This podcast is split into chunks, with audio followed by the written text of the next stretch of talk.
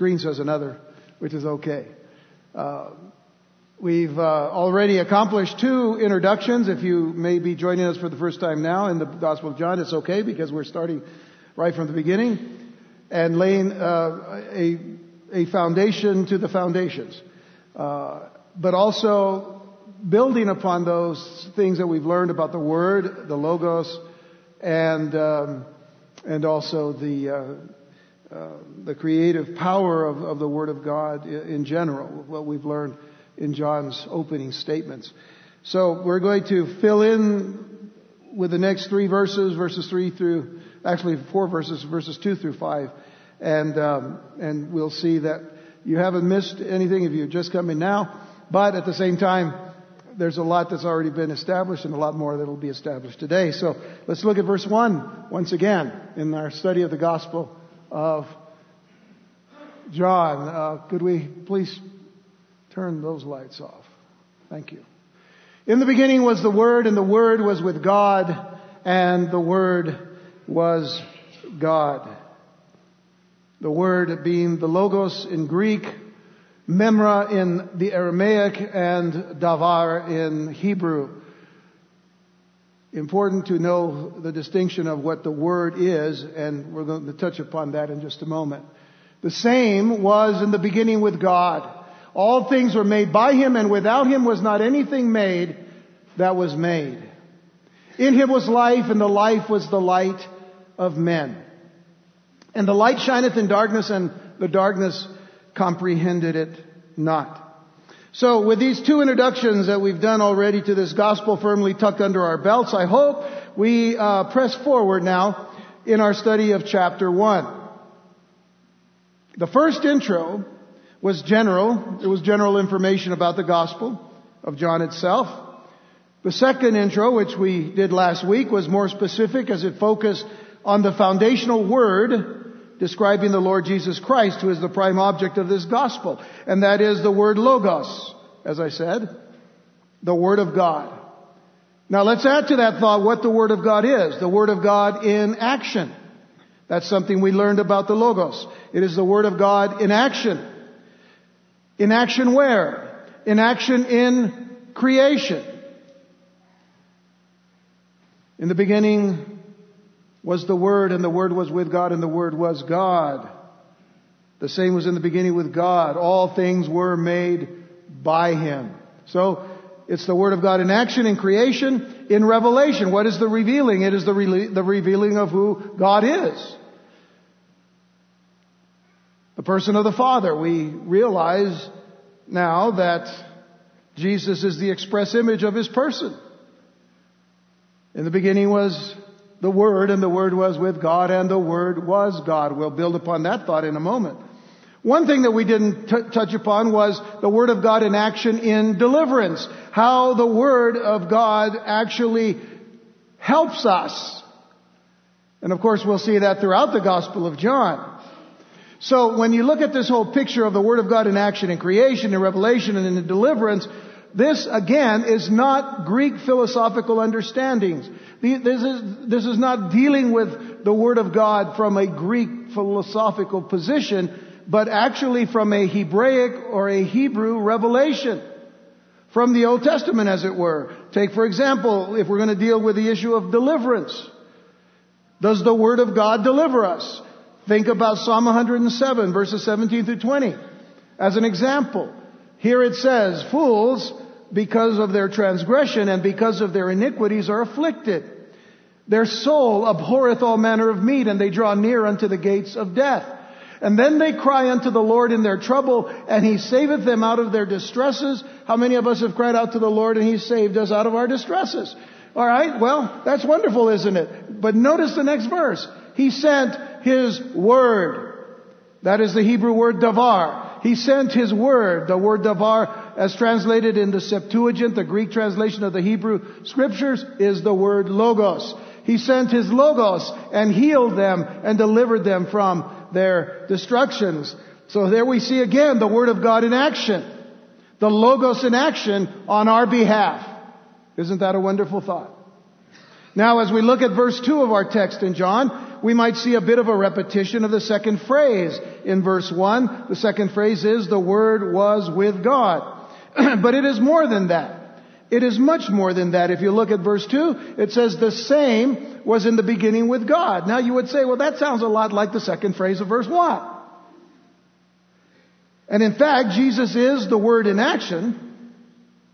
But what else did we learn about the Logos? We learned that He is also the Word in wisdom.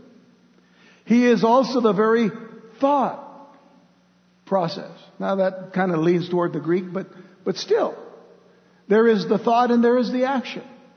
There is the ideal. There is the real thing that includes the thinking about what is to happen, what is to be done, and the doing of it. So if in fact Jesus is the word in action, he's also the word of wisdom or word in wisdom. Not only, in, in other words, he is, is he coexistent face to face with the Father forever, but he was and is both the God, both with God, I should say. He is both with God and acting with God. That, and that is what we need to see here in this verse. He is with God and acting with God. He doesn't act separately from the Father. The Word, the Logos, acts with the Father. In other words, their communion, their fellowship, their relationship, their connection is a perfect, eternal bond. Never is there a time when the Father uh, gets any argument from the Son. If you, if you need to see it in that, uh, in that light, if you need to see it in that perspective, because, uh, listen parents, I mean, you, you have children that never argue with you, right? You have children that never have another opinion other than yours. They are just so perfect in every way. They're saying, no way.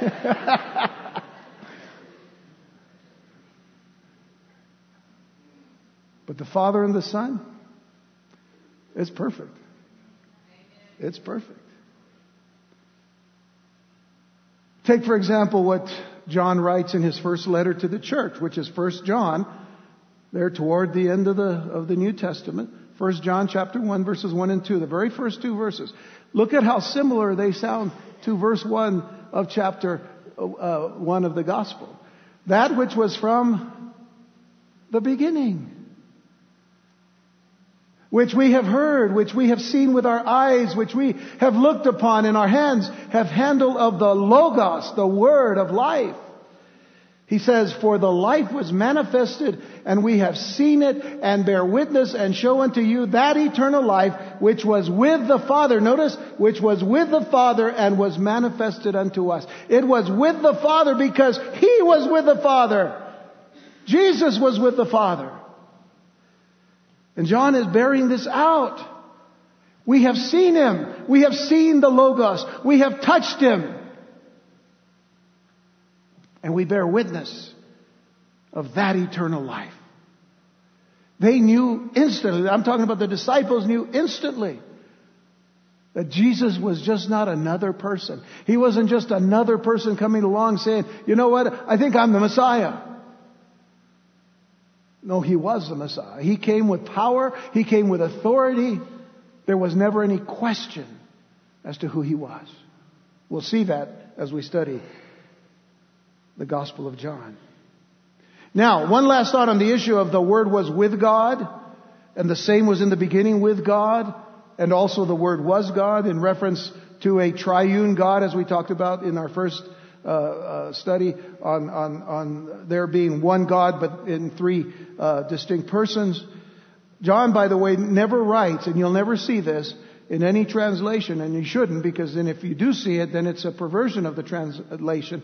But John never wrote, the Word was the God. The Word was the God. In other words, he doesn't add that little article, the, to the statement. He says the Word was God. And there's a reason for this omission. What he's saying in this omission of that word is that the Word, the Logos, Jesus Christ, is of the very nature and character of God the Father, but he is not the identical person of God the Father. In other words, there is a distinct Father and there is a distinct Son. You see, in oneness theology, in the theology where there is no Trinity. There, you know, there's only one God, and, and the Father is can be Jesus, and Jesus is the Father, and the Spirit is the Father, and the Spirit is the is, is the Son, and the Son is the Spirit, and the Son is the Father. And all of that. That's a little confusing. That's really confusing, isn't it? It's easier to just take what the Word of God tells us and realize if the Scripture does say there's a, there's one person and, He's called the Father and He is God, and there's a person called the Son and He's God, uh, and He's called God, and there's a person called the Spirit and, and He's also called God. Yet there's one God. Then we have to understand that there is this uh, the, the, there is this unity of the Godhead. It's still one God. So with that in mind, Jesus is a distinct person from the Father, but he is the very being and the very essence and perfection of God the Father. He is the very substance and character of God in all of his perfect being. And you can say that of the Spirit as well, but, but even more, Jesus because he is the express image of the Father. Hebrews chapter 1 verse 3. And so as we saw last time in Hebrews 1 verse 3, that express image of the, uh, the express image of the person of God is the exact representation, the exact expression of God's nature, nature. But there is a distinct Father and a distinct Son. So consider then what it says in Colossians chapter 1 verse 15, where it says that Jesus is the image or the image of the invisible God. He is the image of the invisible God and the firstborn of every creature, but that first phrase, I, I, I wanted to just focus on that. He is the image of the invisible God. You would jump down to Colossians 2 verse 9. It says, For in him, Jesus Christ, dwelleth all the fullness of the Godhead bodily. So Jesus is not missing anything of the full nature and character and extent of who God is. And yet, in, in a way that we cannot fully understand in our finite minds, there's a Father, there is a Son, there is a Spirit, and yet there's one God. All right. And we believe that certainly by faith. As we press on into verse 3 now, we discover an added understanding to the God of creation. We sang about the God of creation this morning. So here's an added understanding to the God of creation. Verse 3. All things were made by him, and without him was not anything made that was made. Now, this is a, a, marvelous statement, not only in English, even more in the Greek. All things were made by him, and without him was not anything made that was made. Now, I'm going to be speaking grammatically here. In other words, dealing with the grammar. In grammar, you can have positive statements and negative statements. I don't like to use those words too often, but I can in, in, in, in grammar. A negative usually uses a no or a not or something that, that has uh, that kind of connotation. So in a positive statement, you don't have that. All things were made by him. That's a positive statement grammatically. All things were made by him. You agree? All things were made by him. I mean, you agree as well as uh, as with the with the uh, grammar, right? That's, that's positive. All things were made by him. Okay, now look at the next phrase. And without him, no him, this is kind of a negative, see? Without him was not anything made that was made. So now you have a positive and a negative saying the same thing. I think John is really driving a point home. This is, this, this is a device in scripture that, that is used to drive a point home from all angles. All things were made by Him. Without Him, there's nothing made that was made. So you got the picture? You can't deny that He's saying everything was made by Him. So in a word, what John is writing is, God is the creator, the Word, the Logos is the agent. God is the creator and the Word is the agent. We know from Psalm 33 verse 6, which we quoted last time, that by the Word, by the Word, by the Davar, by the Logos, by the Memra, Jesus, the heavens, uh, by the Word Jesus, who is the, the Word, the heavens came into being. By Jesus. So similarly, all things exist by wisdom. Again, this is the full extent of understanding the Logos. He's not only the Word in action, He is the Word in wisdom. Without the wisdom, there's no action. So understand then in Psalm, um, I'm sorry, in Proverbs 3 verse 19, it says, the Lord by wisdom. The Lord by wisdom has founded the earth. In other words, He has made and laid all the foundations of the earth. By understanding has He established the heavens. It is His understanding. It is His wisdom. Everything when it was created. Do you remember what Jesus, well, Jesus would have said it. Do you remember what God said at the beginning of creation when everything was made? He said, it is good. And in one point he says, it is very good. Because God founded it by wisdom and with understanding. In other words, what is the evolutionary thought today? Everything is just random. No thought. No expression. No personality. Somehow, I don't know how they get this unless you have, unless you really have faith in the evolutionary religion. But how do they get to say that two little molecules are floating in space and they kind of collide and now we have everything that we have here after billions of years. You see, it takes more faith to believe that. God just says it. All things were created by wisdom and with understanding, which says that takes personality to create. Okay, so I've driven that point home, I think, over the last three weeks. Psalm 104 verse 24, Oh Lord, how manifold, how, how great in number are your works. In wisdom hast thou made them all. All things have been made by the wisdom of God. Not one thing not made that wasn't made by the wisdom of God. The earth is full of thy riches. So go back to verse 3 because the phrase in our text begins with two words, all things. Y'all see that? All things. And it means every detail of creation. Every detail, from the largest detail to the smallest detail, all things, every detail of creation, not creation just as a whole, but every single detail as well. That's what all things means. He has narrowed it down to the smallest thing. Every molecule, every atom, everything that comprises atoms, neutrons and protons and everything else, everything to the smallest detail God has created. And God knows in detail everything and every element, each person, each being, whether material or spiritual or angelic or human, has come into being by Jesus Christ, the Logos. The wisdom of God in action, the Word of God in action. Consider, if you will, one little statement that Paul makes in 1 Corinthians 8 verse 6 when he says, But to us there is but one God, the Father, of whom are all things. All things. And we in Him. In other words, we're in Him. We, we're, we're created too. But then he says, and we, and one Lord Jesus Christ, by whom are all things. Who's creator? You see the same thing. Very simple. One Lord Jesus Christ by whom are all things, and we by Him. Literally, we by Him were made. We by Him were made.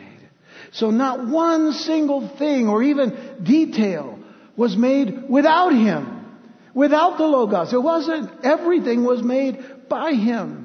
You see the importance now of the positive and negative here? All things were made by him. Without him, nothing was made that was made. We've covered every base. And as we move now from verse 3 to verse 4, we also move from this brief focus of created things, like us, to a statement about the creative word. A statement about the creative word. Look at verse 4. In him was life. And the life was the light of men. In him was life, and the life was the light of men. I've entitled this study, The Word, the Light, the Sun. When we get to the end, what we're going to come through is the Word, the light, the sun equals the Logos. I think we've already known that so far. But life, from the very beginning, in the beginning, God created the heavens and the earth. And the earth was without form and void, and, and darkness covered the face of the deep. And then God spoke. Light be. Light was. What came first, the chicken or the egg? You see. God created light. And we've learned in science, in biology as well, especially, that for life, biologically, in the sense of plants and, and things, they need light. In just a few days in between, God created the light, but then He created life. But for us, when we look at our own spiritual lives, we were dead in trespasses and sins. But now we've been made alive through Jesus Christ, who is our light and life. So what came first? In the old creation, of course, light was existing, but nothing else was, was growing until there was life. So life came, then we can understand the importance of light to life. But the importance of light to life in our case, in the new creation, is we had no life until the light came. The light revealed our sin, revealed our hearts, our need to cry out for mercy to God. And then He saved us and gave us life. So in Him was life, and the life was the light of men. Without any question, John is making it clear that Jesus is not only life, but the source of life and the source of light. From the very beginning, man was to know that life. You see, from the very beginning, we were to know that life that comes from God. In fact, when he created man, what did he do? Yes, he molded him out of the dust of the ground, but then what did he do? He breathed into him life. In essence, the spirit of life. He, he became a person in, a, in, his, in his fullness. For God breathed life into him. For what reason? Well, we were to know God personally and intimately. And again, I want you to know how important it is to have a personal God and a personal Savior, along with having a God who is over all the earth and over all those who believe as far as the church is concerned. But here's the thing. We are to know Him personally, aren't we? We are to know Him intimately. The knowledge of the life of Christ was to be the light of men. Jesus is the light that gives life, real life to man, both abundant and eternal. We talked about this before and we'll do it again here in John 10 verse 10. The thief cometh not but for to steal and to kill and to destroy. I am come, Jesus said, that they may have life. That they might have life and that they might have it more abundantly. And we're talking about Zoe. We're not talking about bios or bios. We're talking about Zoe, spiritual life. An abundant spiritual life. A full and complete spiritual life. You know what that is if you were to, to, to, translate that into Hebrew? It is the shalom life. The shalom life of wholeness and completeness and perfection, not in ourselves, but in the Christ who's given us life. In your life. It is Jesus as the light of life and the life and the light who infuses. He permeates, He instills life and strength and energy and motivation into men so that they would walk and live as they should. Is this not what Jesus has done for you? That when you came to the Lord, you were dead in your trespasses and sins, but He made you alive together in Christ. For by grace are you saved by faith, and that not of yourselves, it is the gift of God. Not of works, lest any man should boast.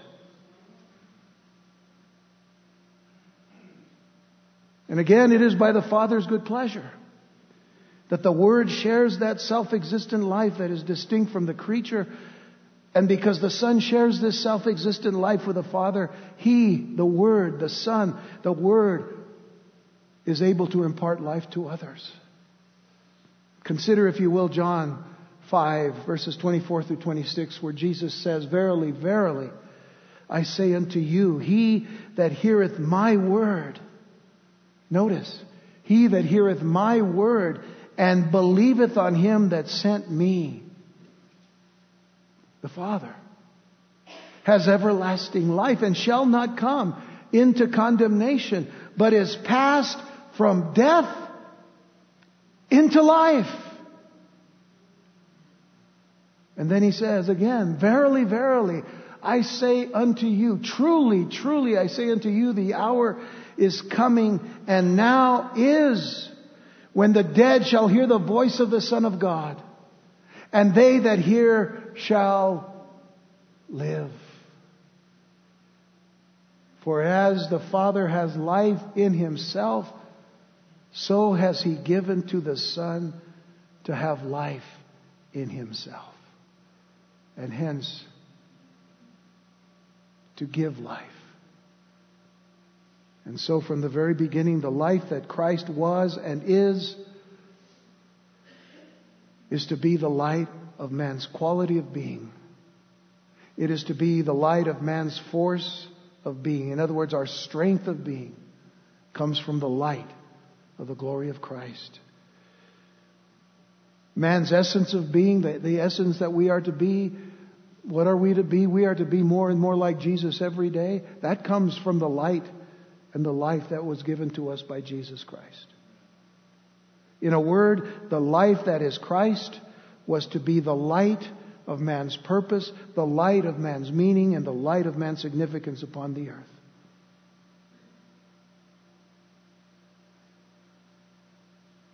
We are His. We are in His hand for Him to do with us what He wills for the good of man and for the glory of God. And so, John in 11, verse 25, Jesus said, I am the resurrection and the life. I'm not only the power to raise you from the dead, I am the one who gives you life that is everlasting. And he that believeth in me, though he were dead, yet shall he live. Can you believe that promise of Jesus?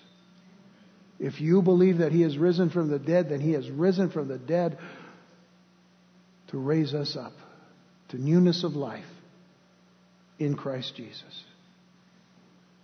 Are you new today in Jesus? Are you alive today in Christ? Are you alive today in His Word?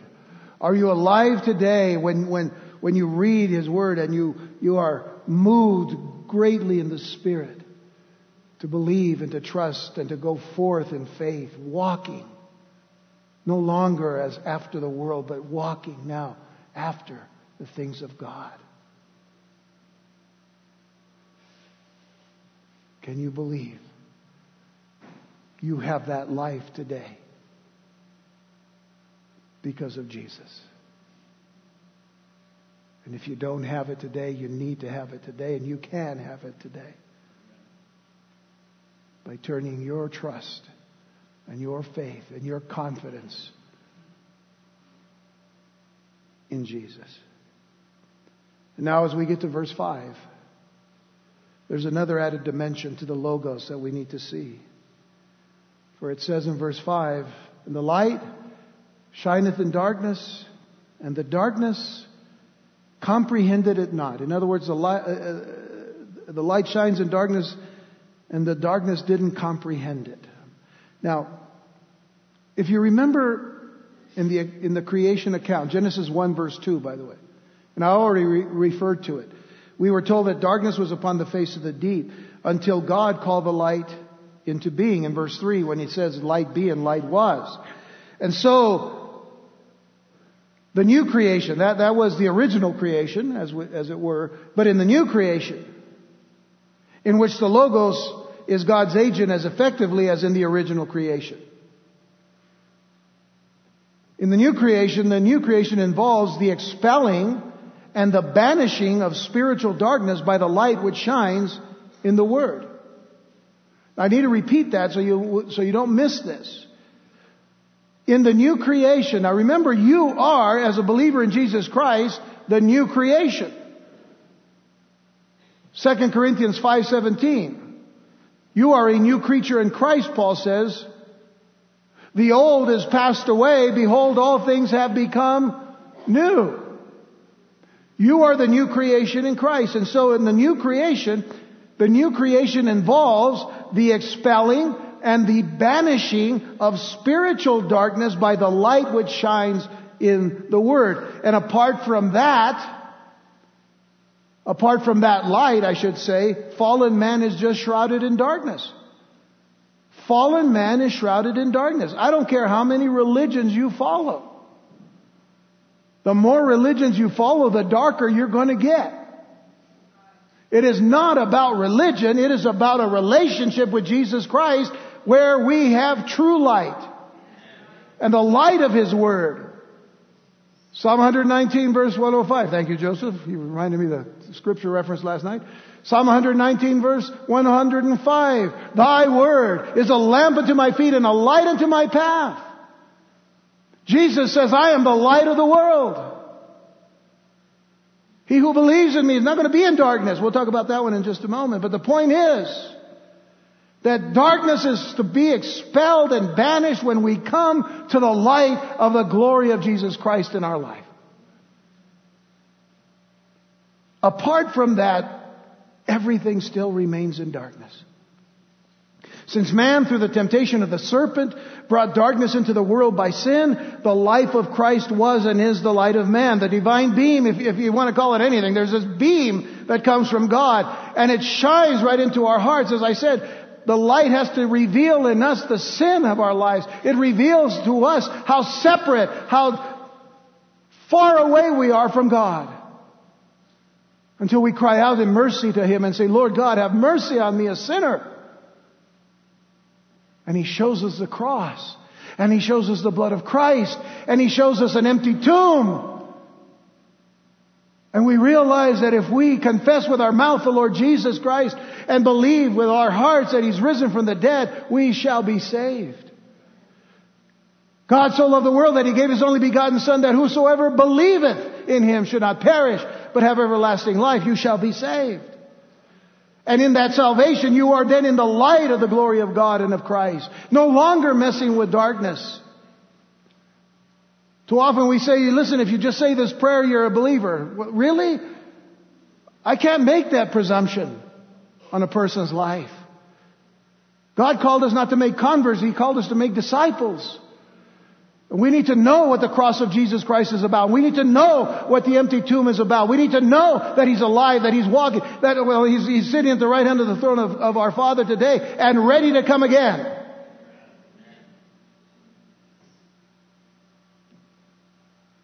I think we've done more disservice by telling a person, listen, just say this prayer and that's it. And then they go and they, they have a, an emotional experience. And then a few weeks later, they're back in the world in the darkness. We have to encourage people to stay in the light of Christ. So what does the beam of light that comes from God show us? It shows us the way, the truth, and the life. And who is that? That's Jesus. John 14, 6. What did Jesus say? I am the way. I am the truth. I am the life. No one comes unto the Father. No man cometh unto the Father except by me. And so Christ, Jesus, is the answer to darkness. There's no other answer to darkness. Christ alone. This was prophesied, by the way, many years prior to Jesus' birth in human flesh. A verse of scripture that uh, just a few months ago, during the time of, of the uh, Christmas time when we, we celebrate the birth of Jesus Christ, this verse of scripture is oftentimes read. The people that walked in darkness have seen a great light. They that dwell in the land of the shadow of death, upon them has the light shined. It's an interesting thing, though, that when Matthew quotes from this particular verse, he says in verse uh, chapter four, verse sixteen, the people which sat in darkness. Now, in, Ma- in Isaiah, they were walking in darkness, and now they're sitting in darkness. There's a, a little bit of a progression that we need to understand. The people which sat in darkness saw great light, and to them which sat in the region of the shadow of death, light is sprung up. Uh, certainly, we, we, we, can say that there was there were uh, uh a certain way of translating this from the, from the Hebrew to the Greek and all the Septuagint again. But the point is, in the time of Isaiah, they were walking in darkness. But in, in the progression of time, by the time we get to the birth of Jesus on this earth, now the people were sitting in darkness, reflecting, as it were, a greater ignorance to the Word of God, a greater ignorance in darkness. If there's a little bit of light, you try to make your way through it. If there's no light, you can't move.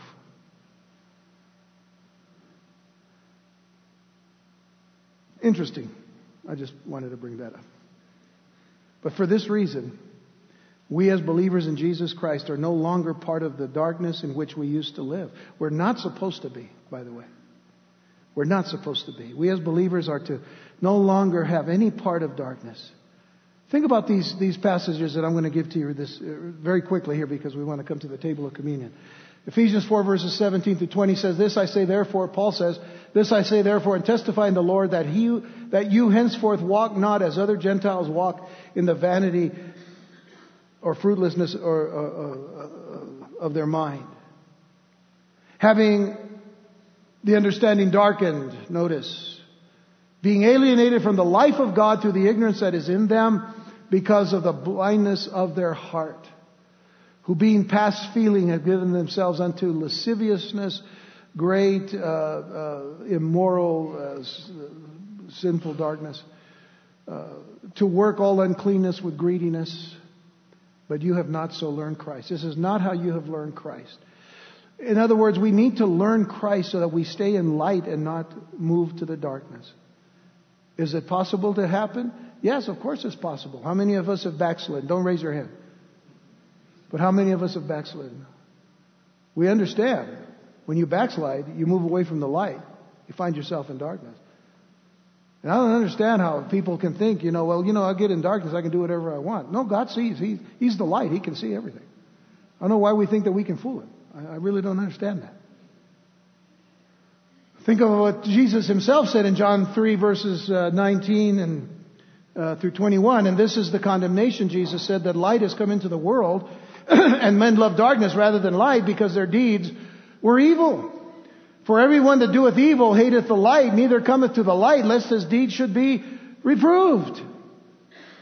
They just don't like the light. I think I mentioned the cucarachas last week. They don't like the light. You know, the cockroaches don't like light. You know, middle of the night, you go into the kitchen to get a midnight snack, and then all of a sudden they're scampering when you turn the light on.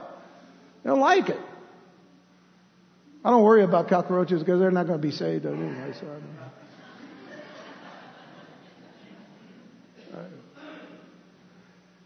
But then Jesus said, But he that doeth truth, he that doeth truth cometh to the light, that his deeds may be made manifest, that they are wrought and worked forth in God.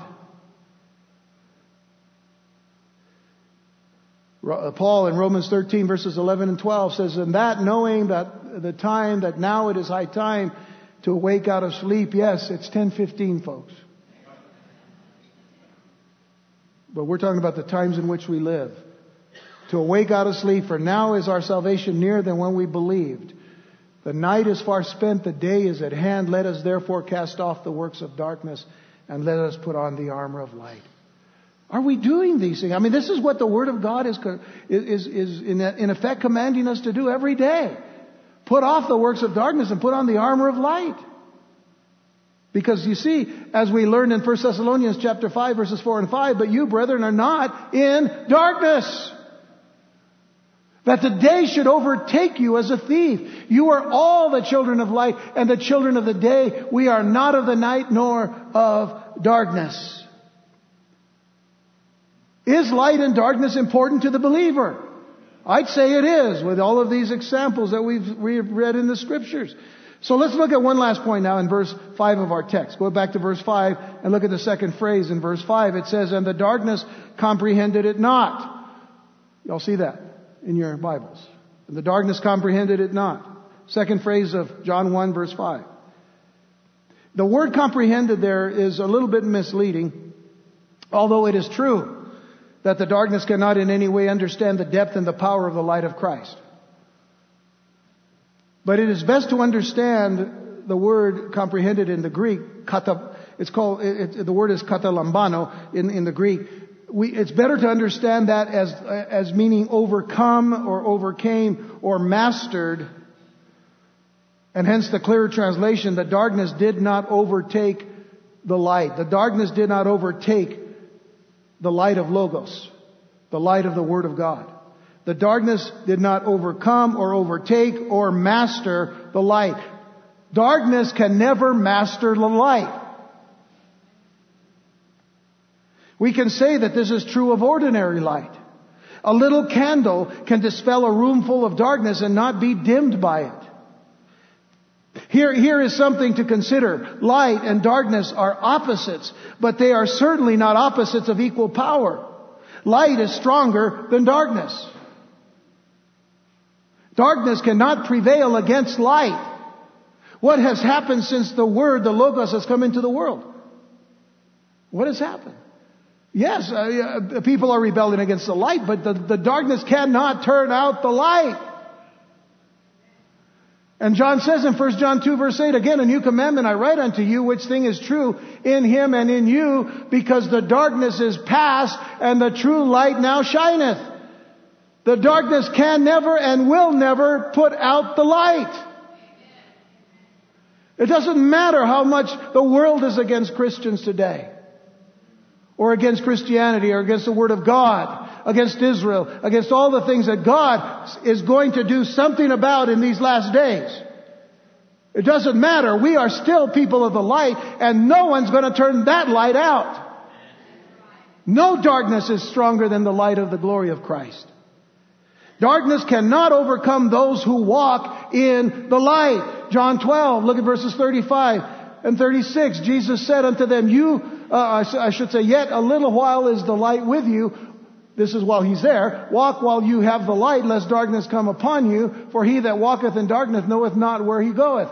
While you have the light, believe in the light that you may be the children of light. These things spake Jesus and departed and so on and so forth, did hide himself from them. So he was still here when he, when he said that. But now if you go to John 8 verse 12, notice what Jesus said. Go back a few pages. He says, then Jesus said, I am the light of the world. He that followeth me, and this is not just then, it is now, he that followeth me shall not walk in darkness, but shall have the light of life. You will have. And the fact of the matter is that is saying you will have it and you'll always have it.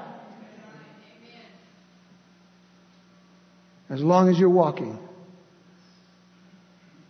in the love of Christ, in the wisdom of God, in the wisdom and power and action of the Logos, the Word of God in action and wisdom, or the Word of God in wisdom and action? Are you walking in the light?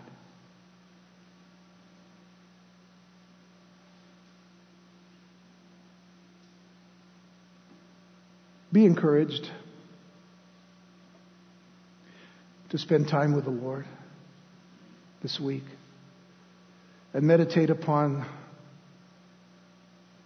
this, this great distinction between light and darkness. Part of the problem that we see in the church today, where there has been so much compromise, where there has been such a moving away from the truth of the Word of God to accept all kinds of other beliefs and, and, and, and faith.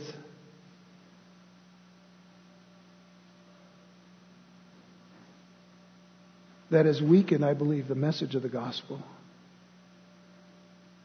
And it comes all it comes back to this thing about does a person come to Jesus just because they'll have their sins forgiven and then that's it?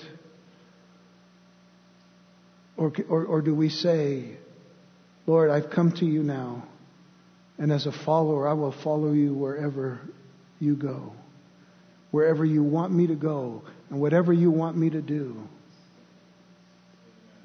Will we count the cost of our discipleship? Will we count the cost? You see, if it is only about our sin, then it's only about us. And granted, it is a beautiful thing to be set free from sin and death. Don't you agree? So now, what, what will we do with that? If it isn't to serve the true and the living God and the Lord Jesus Christ, who gave himself for us to the point of death Remember that Jesus will say in this gospel, the servant is not greater than his master. Is he your master? And is he your Lord? Are you in his light? Or are you playing with darkness? Let's not play. Let's take this bread and this cup today and in the challenge given to us by the Word of God, let us make a commitment to walk in the light as He is in the light. Shall we pray? Lord, we thank you and we bless you for the privilege and the opportunity of learning and knowing about this precious gift that you have given to us. It's called eternal life, life that lasts forever it's hard for us to get our, our head around that sometimes, Lord. But I hope and pray that we'll get our heart around it. I hope and pray that our hearts will understand fully what that means. That we're not just here, Lord, for ourselves. We're not just here to see what we can get out of life and what we can get out of you, Lord. As some people actually teach we're now worthy of having. Lord, I don't want anything. I just want you. I, I want us to know that in, in you we have everything that we need for life and godliness. Yet we are so blessed, and I, I, thank you for that. But Lord, may we also make the most of every opportunity that we have as believers to proclaim the gospel of Jesus Christ. To the lost, to the hurting, to those dead in trespasses and sins, because that's where we were at one time. So, Father, set us free from those things that keep us from that, that keep us from serving you. And I, I know you're calling. You're, you're, you're, I mean, you're poking us, Lord God. I, I don't know. I, I, I know they use that term in Facebook, but you're poking our hearts, Lord. You're convicting us today. But you do so in such a wonderfully gentle and loving way. I hope and pray we respond to that today in Jesus' name. Amen.